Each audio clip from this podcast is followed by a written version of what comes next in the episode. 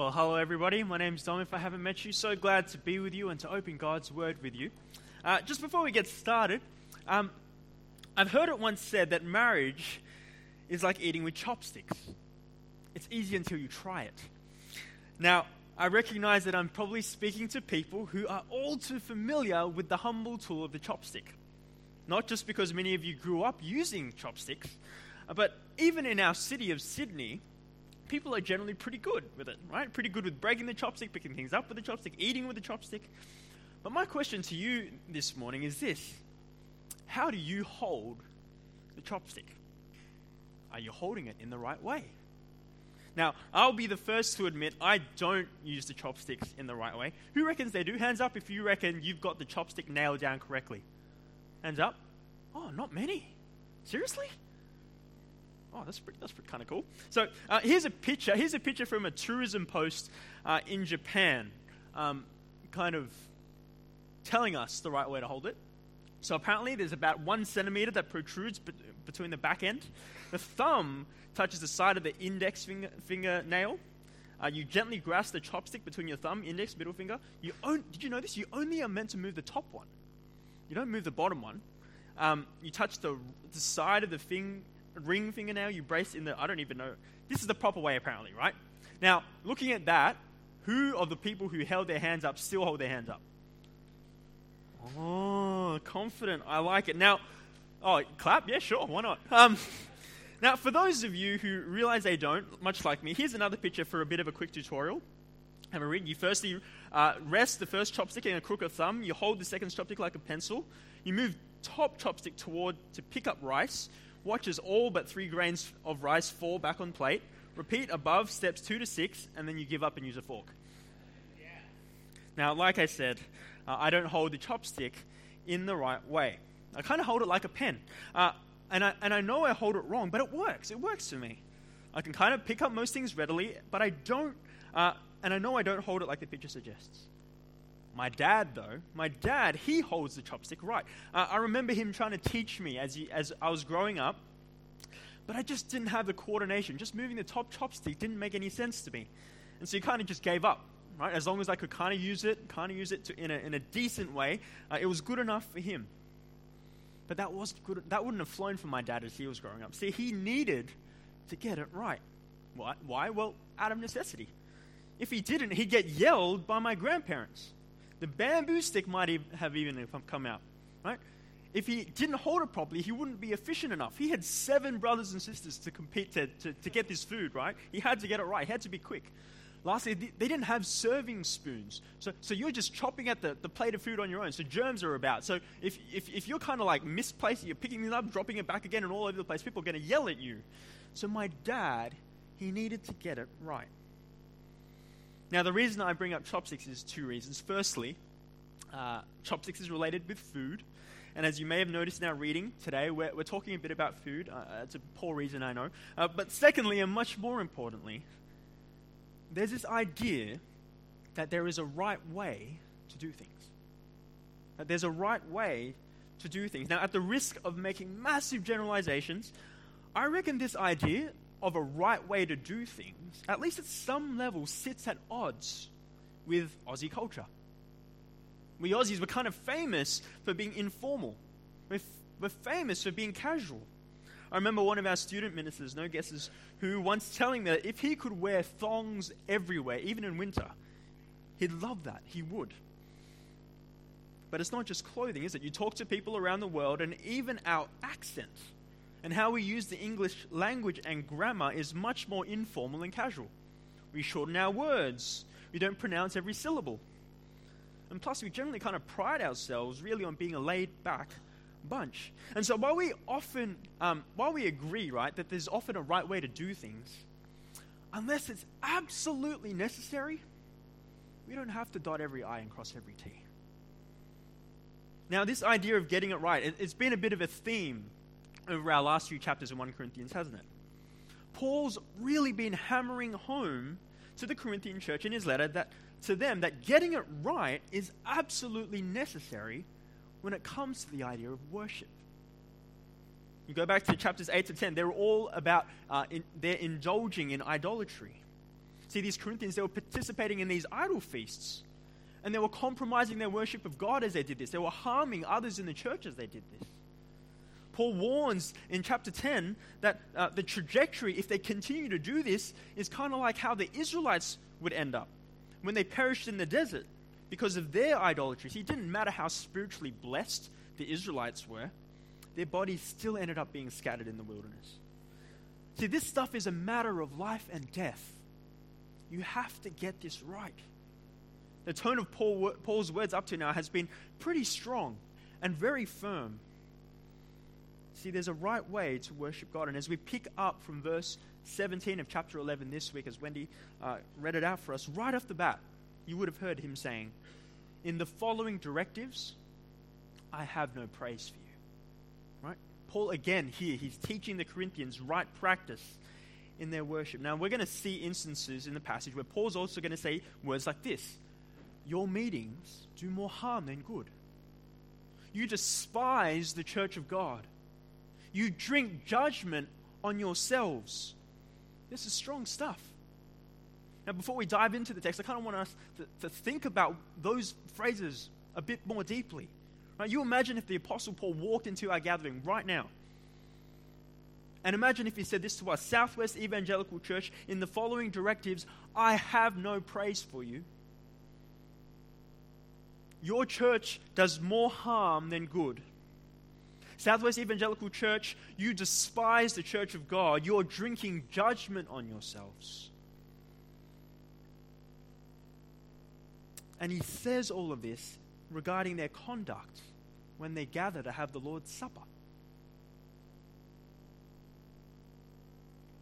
I hope you're wondering what the Corinthian church were doing. And, and just as importantly, whether we at this church might be possibly doing the same thing. Are we getting things right?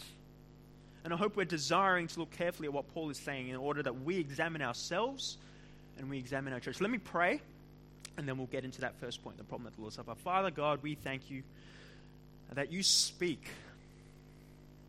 And sometimes the words you speak aren't uh, things that tickle us and just make us happy and, and joyful necessarily. They're sometimes really stern and really harsh. And this is certainly the case as we open your words to this particular chunk of Scripture. And some, I know for a lot of us, we're, we're kind of familiar with this. There are words in this passage that we know pretty well. And so I ask that you be um, opening our eyes to see your word afresh today and open our hearts to hear you speak and use me as we do that. And we pray these things in Jesus' name. Amen.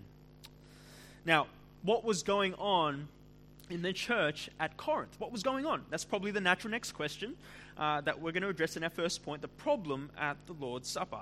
Now, Paul points out in verse 18, have a look that when the Corinthian church gathered together, that there are divisions among them. There are divisions among them. Now, if you're familiar with this book in 1 Corinthians, that's as obvious as saying that there are divisions in our national and liberal party at the moment. But there have been so many divisions across the book, haven't there? Right at the beginning, back in chapter 1, we saw that there were some that said that they followed Paul. Others said they followed Apollos there were divisions in the church with leaders in the church that, they were, that, that people were fanboying with, who they preferred. There were divisions in the church, as Paul writes, uh, them, them potentially having lawsuits against each other. Right? Even just in the last few weeks, we've seen divisions between believers being spiritually wounded and destroyed because other believers put their rights ahead of considering others. And that's just to name a few of the divisions that have happened. Now, Paul, in this particular part of 1 Corinthians, he's speaking about a division that is entirely different, as terrible as what we've just talked about already is. Uh, what he's talking about, this particular division, isn't divisions that are, you know, part and parcel of every single church, as kind of verse 18 and 19 talk about. Um, Paul is talking about yet another way the church is dividing itself. And what the, whatever this decision is, uh, division is, uh, will lead Paul to conclude in verse 20 So then, when you come together, it is not the Lord's Supper you eat. See, even when they're meeting specifically to have the Lord's Supper, Paul sees that whatever this specific act of divisiveness is, it is so harmful that their supper has no resemblance with the Lord's Supper. It'd be like if Paul again was to visit our church and saw our gatherings and say, when you come together, God isn't worshipped and honored whatsoever. This is a slap in the face. And so, what are the Corinthians doing that's causing this division? Well, uh, I think that's where we have to do a bit of digging historically. See, the Lord's Supper was celebrated um, quite, quite differently back in the first century. It was celebrated as part of a larger meal. Now, if you're new to church, uh, and if you are warm welcome to you, Lord's Supper or the Holy Communion, or known as the Eucharist and other traditions, is a meal that was started by Jesus and is celebrated with two elements the bread and the cup of wine, or here, for child friendly purposes, juice. All right? Back in the first century, um, they would have had the bread element first. They would have done that first, like we would have. Then they'd have actually a meal, a big meal in between, and then they'd end their gathering by taking the cup. Um, and because they didn't have buildings to meet in like we do, gatherings with these meals, they would take place in homes. Homes of church members, homes of wealthy church members, because only the wealthy could own homes back then. And so, using this information, what Paul says in verse 21, right, about one remains hungry, yet another gets drunk, and what he says in verse 22 about those who humiliate those who have nothing in contrast to those who have homes to eat and drink in, that's going to give us a bit of shape now to what is going on. See, what's going on here, the division that is happening is a division of class. It's a division of class for, from those who have much economically to those who have little. The church, as we have seen throughout the letter, was identical to the Greco Roman world around them. They, they were promoting the same values that the world around them valued. The world around them stratified, stratified by wealth, by class, by social standing, and the church was doing the same thing. And Paul was appalled by this. And in fact, most of the letter of 1 Corinthians is kind of addressing directly that. So, how did the Corinthian church divide itself by class? Well, that's a little bit tricky to know uh, because we're literally just reading one side of a conversation. This is Paul writing a letter in response to something, and we don't have that other thing.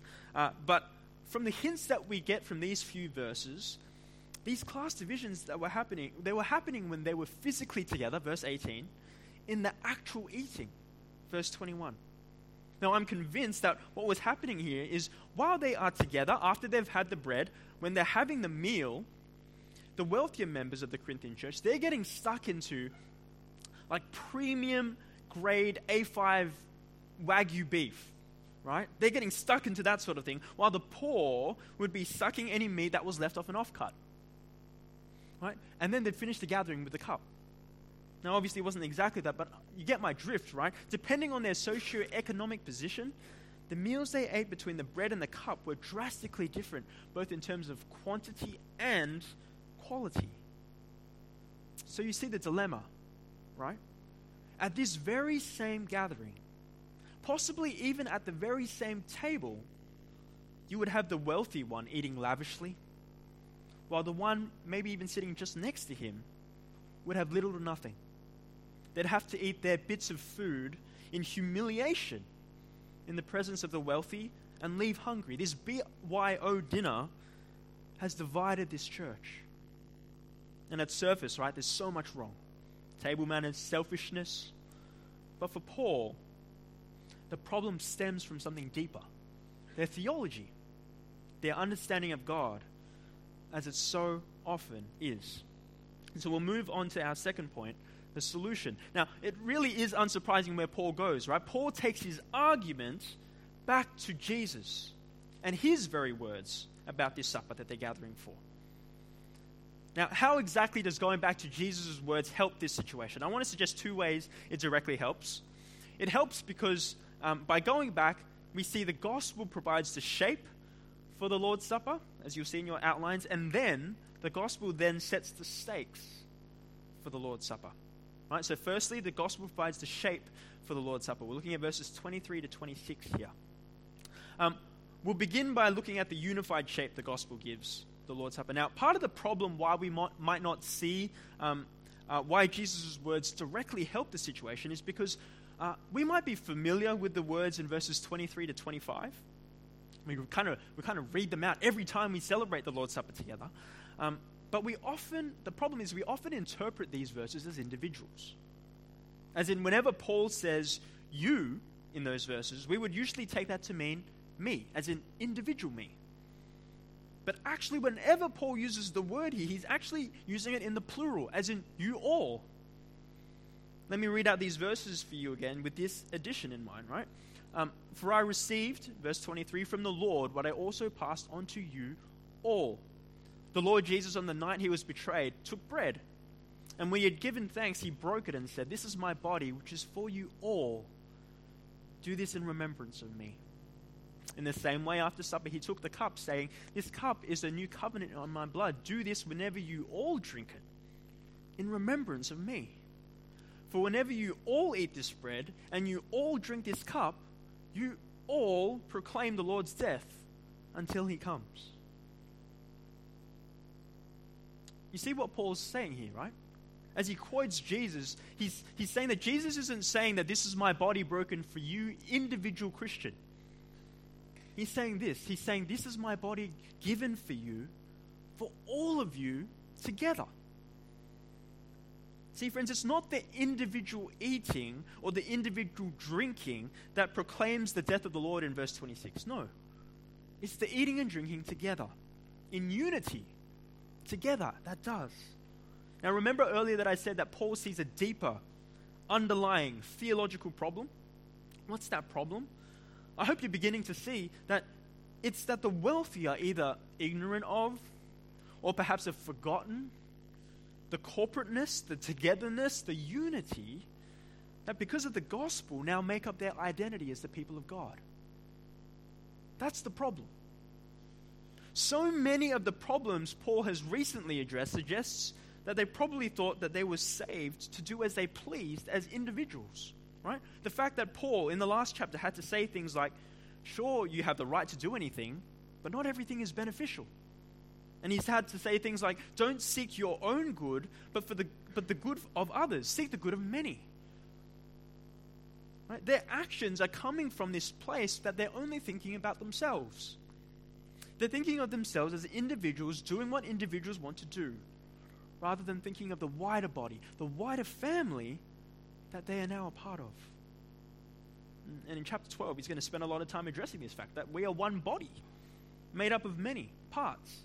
And so, friends, being saved means that we are not saved to be alone. We're not. We are saved and swept up into a community, into a family with God as our Father. Now, I want you to imagine for a moment that you met, you met somebody, a man outside uh, church, after church today, um, and he was placing a bet on the outcome of the Bledisloe Cup. Right? He's placing a bet on the Bledisloe Cup after church. Now, all well and good, I, I suppose, in a way. But then you find out he's just placed a bet so sizable on our country to win the cup, which is bad enough, that he then drains his entire savings and he doubles his existing mortgage loan. Now, that's not so well and good all of a sudden, is it? That's pretty foolish right? And then you find out that uh, he's not alone, he has a wife. He has two young children who have just started primary school. And his decision and his bet has just put their entire livelihoods in jeopardy. Now, what he's done definitely isn't so well and good, is it? It's, it's unbelievably selfish, really, inconsiderate, ir- irresponsible, inconceivable. Now, I don't think it's any exaggeration to say this but I think this is pretty similar to how Paul is seeing these wealthy Corinthians. He's going, How dare you, at the expense of your own family, act so incredibly selfish? How dare you act so inconsiderately, irresponsibly? How dare you disregard your unity? It is inconceivable what you do. Because of the gospel, you are brothers, you are family. Because of the gospel, you are united. And that's why he goes back to what Jesus says. Now, before we move on, I just want to say a quick word of those of you here again uh, who might be investigating Christianity. You might have come to Fresh during the week, or you might just be visiting um, and you're kind of checking out Christianity. And I, and I want to say um, that it's pretty sad that the church so often is um, out of tune with the melody of the gospel we actually believe in. We see it right here for the church in Corinth, which you might be surprised to see, to find even something like this in the Bible. Right? That there are divisions and that it, it's portraying that the church is broken. If that's you, if you're new and, and you're kind of going, what's going on with the church? Why are you guys so hypocritical? My hope for you is, is, is twofold. My first hope is that, uh, that you examine the actual gospel, not the often out of tune rendition that we have of it. Right? You look at Jesus, look at his example, look at his words, look at his actions, his sacrifice. Ask questions about him. Wrestle with that first and foremost. But my second hope is this that you would still hold the bar high for the church. Not the bar you set for us, though, uh, but the bar that Jesus does. Because it's most likely that that bar is actually far higher. Because while we often stuff it up, just as Paul turns the Corinthian church back to the gospel as a source of all change and reform, the gospel likewise is meant to change our hearts and overflow into all our lives. If you're investigating Christianity, hold the church to the standard that Jesus sets for us. Because we ought to be striving to live more consistently with the gospel. Okay, so we've looked at the unifying shape of the gospel uh, that, that it gives to the Lord's Supper. Let's move on to how the gospel gives um, self, um, a self sacrificial shape right? That the gospel gives a self sacrificial shape to the Lord's Supper. Now, Jesus' body uh, was broken. That's symbolized in the bread. And Jesus' blood shed is symbolized in the cup, that second element. See, at the very heart of this meal that we're going to celebrate at the end of, of today's gathering, the elements of the bread and cup is a commemoration that Jesus died willingly. He died willingly for you he died willingly for them back in Corinth. And he gave everything up for us and for them. That's what we're celebrating. And yet, in this gathering, when they're supposed to be remembering this meal, what's the Corinthian church doing? What are the wealthy people doing at this church? They're doing the exact opposite, aren't they? They're being gluttonous, they're being inconsiderate, they're withholding, they're giving up absolutely nothing when the whole purpose of the meal is modeling Jesus' self sacrifice. When we go out to eat, if we go on a diet, or if we're deciding what to cook, most of us are concerned about what it is we are eating. And when we come to the Lord's Supper, that's pretty much, that's no different in a lot of ways. We, we still care about that. We care about what we are eating. We care about each element, the bread, the cup, and what it, what it represents in terms of a symbol. But it is just as important to consider how and the manner in which we're eating it. Paul in verse 26 tells us that whenever we eat the bread and we drink this cup, what we are doing is we are proclaiming the Lord's death until Jesus returns. And so each time we have the Lord's Supper, well, that's what we're doing. We're, we're proclaiming the Lord's death until he returns. Now, what does that mean? Well, let me begin by saying what it doesn't mean. What this doesn't mean to proclaim the Lord's death, this doesn't mean the, the short explanation that Pastor Pete might give um, before we about the Lord's Supper before, before we take it together. Also, what it also doesn't mean is somehow the Lord's Supper is a, a, a really helpful method of um, evangelism, to do evangelism. And we should use that as a gospel tract or something like that, right? What Paul is saying, though, is that our participation, the manner in which we take the Lord's Supper, that itself proclaims the gospel. Does that make sense? The action itself proclaims the gospel, not words, action. It's kind of like how we say actions speak louder than words, right? Here, the act of the Lord's Supper, participating to the Lord's Supper non verbally, proclaims the gospel loudly and clearly. And so when we come to the Lord's Supper, as we take the bread, as we drink the juice, we proclaim this gospel by participating in a manner that is consistent with the heart and significance behind the meal as unified, self sacrificial gospel people.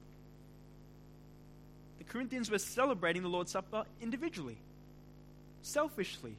And so it's little wonder that Paul describes their gathering resembling so little of the Lord's Supper.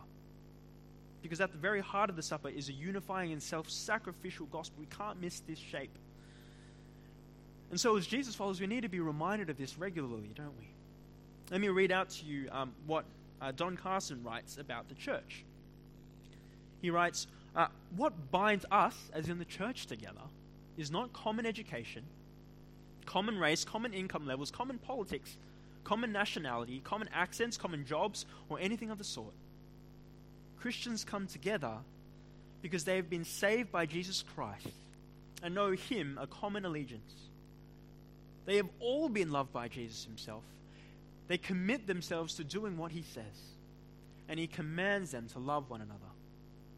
And this is key. In this light, they are a band of natural enemies who love one another for Jesus' sake. Have a look at that last line again. We are a band of natural enemies who love one another for Jesus' sake. How's that for a line? And he's right to an extent, isn't he? Church can be made up of social lines and divisions that in the world around us, rarely, if at all, mix together. And yet, because of Christ, we are unified and we are called to sacrifice. And just to apply this a little bit, this collides, I think, head on with the consumer mentality we increasingly see in church, our church here included. We might come to church purely for our validation, our maybe inspiration, or our benefit. We might have this pursuit of an ideal that we might know that there's no perfect church on one hand, but yet we still dream, yet we still visit churches as if there might be. We kind of keep one foot out of the door even after we commit. We might subtly and quietly be thinking, what's in this for me? We might keep a lookout for better preaching, better community, better music, better Sunday school, and so on and so forth.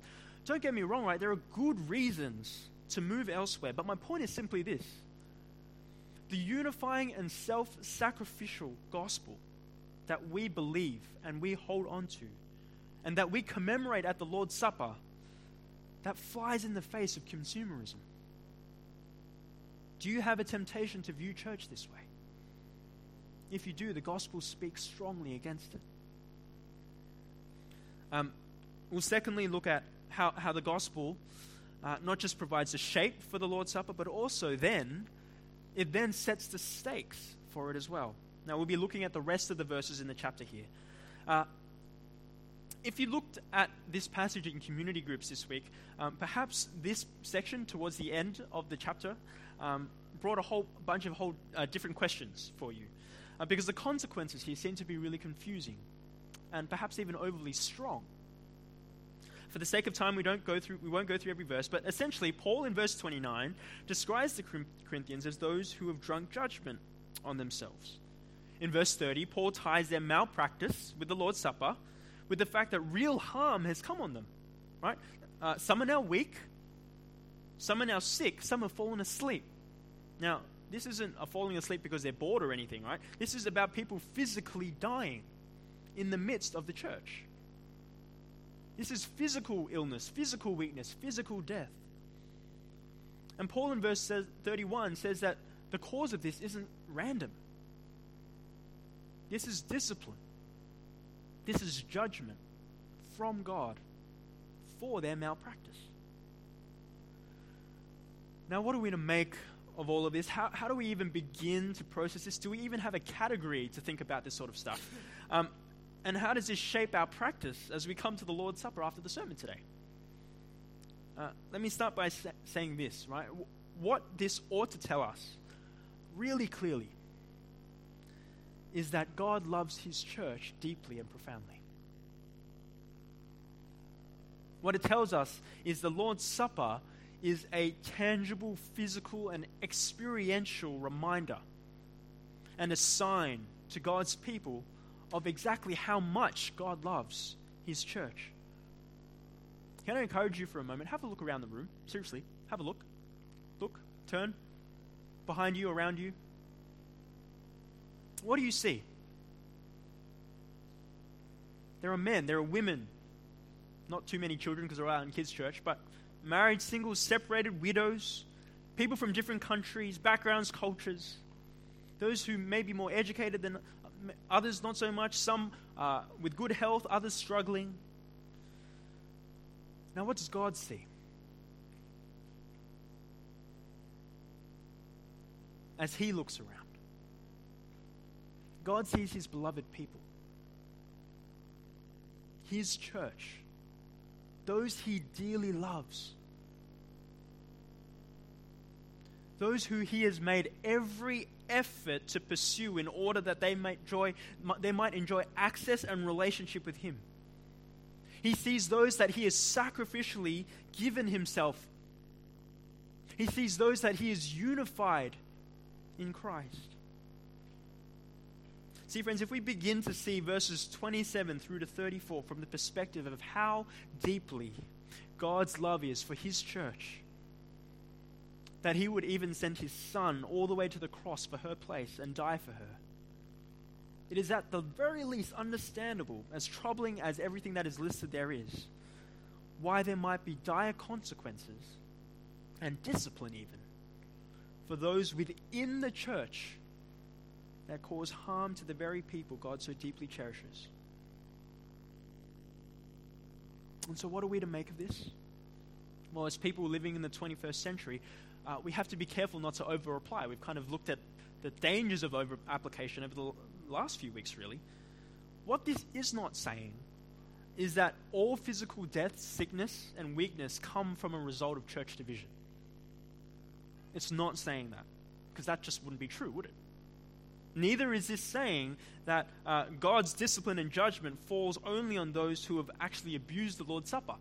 Right? We don't know who the judgment has fallen on. It doesn't, it doesn't seem to be evidence of a one to one sort of thing, where if I've stuffed it up, I'm the one who gets judgment. We don't know. We also can't go so far as to say that those who divide the Lord's church and abuse the Lord's Supper will absolutely, definitively come under God's judgment in this present life. We can't say that. Again, that would be taking it too far. But what we can say is that if discipline and judgment in the present life does occur to believers, we shouldn't be surprised. Again, God deeply loves His church and can discipline those who are harming it, even now. Because, in a sense, we ought to know better. And while verse 30, in verse 32, and this is pretty important, he doesn't go so far as to remove salvation, the threat of divine judgment is real and is a real warning for us. And so, how does it impact what we do at the Lord's Supper? How does this, does this change anything, even? What now? What about us? Well, the first question I want to ask is have we already solved it? Maybe. I mean, the issue, remember, for the Corinthians was with this meal that they had in between the bread and the cup. It was at the meal in between that they were gluttonous and selfish and withholding. We don't have that at church. We kind of take this little bit of bread and this little bit of cup. You can try to indulge in that all, all you like. Smash the bread, smash the shot of Ribena if you like. Chances are you're not going to do anything. So, have we solved it? The answer is no, isn't it?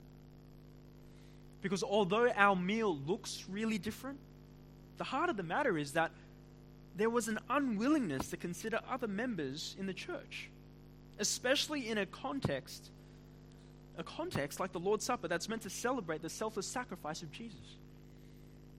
And as we've seen right through, right, and perhaps maybe you've even felt a tugging by the Spirit as we've kind of looked at this, this same attitude can plague a church. It can plague our church, can't it? And so here are some questions for you, um, church. When you come forward, when the, when the plate and the cup gets passed around, are you mindful of the wider body that you're a part of? Are you mindful of that? Do you celebrate the Lord's forgiveness to you as you take the bread and drink the cup while harboring unforgiveness towards others in this very church? Are you deliberately harboring or maybe even encouraging division? Could be active, could be passive. Maybe even through gossip. Are you unwilling to live out the implications of the gospel when it impinges on your personal freedom? Your preferences, your money, your career, your time, taking responsibility of things that actually require sacrifice? I mean, these are far from exhaustive questions. But this is the sort of self examination and discernment that Paul encourages the Corinthians and by extension us to do in verses 28 to 29. We equally must lean in to the very same gospel that saved us and heed the warnings from this passage. See, self examining and discerning, it doesn't mean that therefore people who aren't yet Christians shouldn't take the Lord's Supper because they might drink judgment on themselves. Maybe you've heard that before. But it seems pretty unlikely because who's Paul speaking to? He's speaking to believers, isn't he?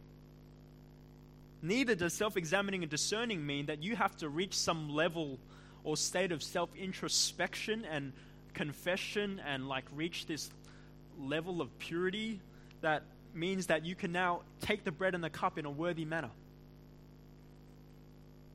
Maybe that's been your experience growing up at church. That it's kind of been taught to you. You got to you got to reach this level of goodness and worthiness before you take the bread and the cup.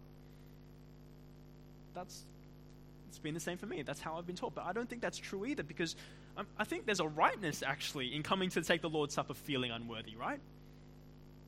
If all we did was come to get the bread and the cup when we felt worthy and up for it, we'd probably never get it.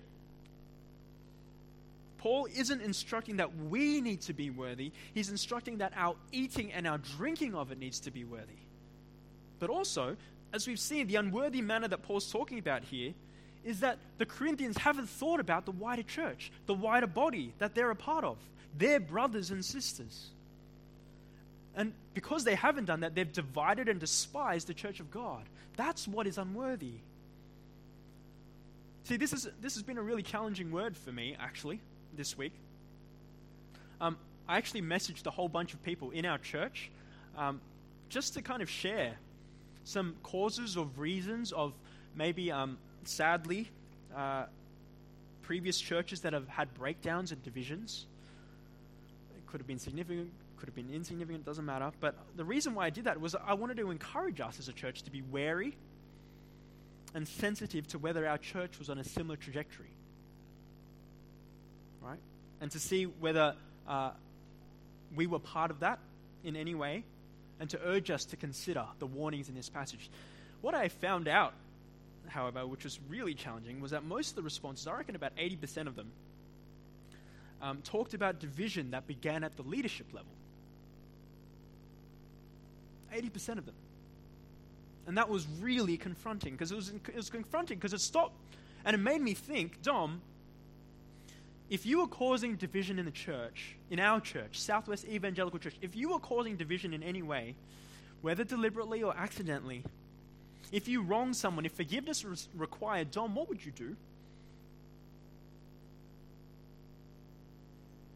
Do you care enough about honoring Jesus and living out the gospel, that you would be willing to do everything in your power to seek forgiveness and reconciliation.